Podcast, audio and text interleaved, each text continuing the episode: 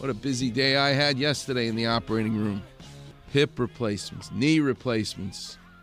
And then I decided to go out to dinner with my wife and go to the Laker game. So I am tired. But what a day, right? You want to suck the juice out of every minute of the day. Well, I did it yesterday, that's for sure. And I ate at a place. Steakhouses are great, from Ruth Chris to Mastro's. You know them all. But there's a place in town since 1953. That's when they opened. My mouth is watering already because on the menu, they have the greatest thing you can ever get at a restaurant with a steak. Yeah, you can get the baked potato, you can get everything you want.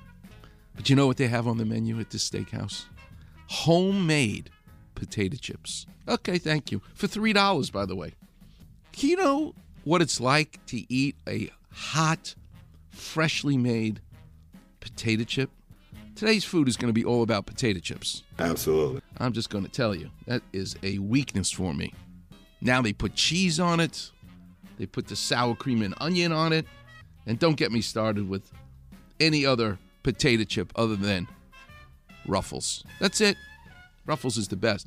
But can you imagine going to a restaurant and the menu says homemade potato chips and a whole basket of them comes home for $3?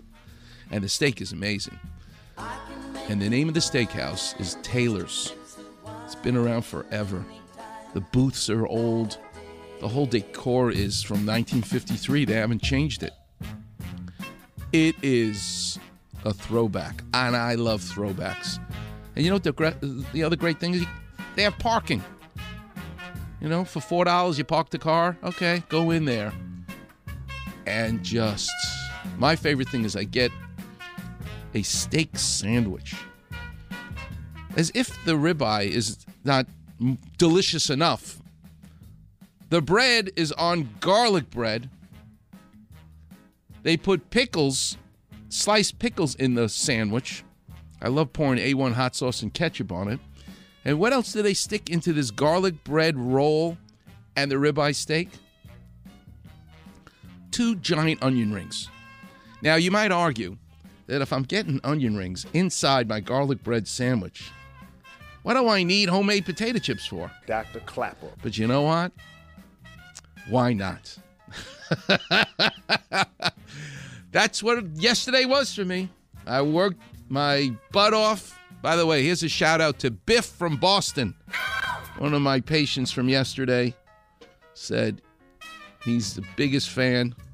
Can you please give him a shout out? So I did. That's his buddy. Yeah, so this is the Clapper diet.